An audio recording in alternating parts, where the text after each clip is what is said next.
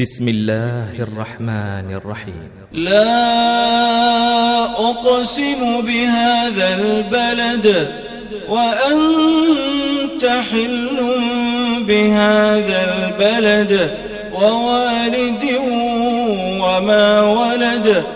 لقد خلقنا الإنسان في كبد. أيحسب أن لن يقدر عليه أحد؟ يقول أهلكت مالا لبدا. أيحسب أن لم يره أحد؟ ألم نجعل له عينين ولسانا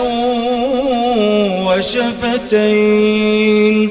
وهديناه النجدين فلاقتحم العقبة وما أدراك ما العقبة فك رقبة أو إطعام في يوم ذي مسغبة يتيما ذا مقربة أو مسكينا ذا متربة ثم كان من الذين آمنوا وتواصوا بالصبر وتواصوا بالمرحمة أولئك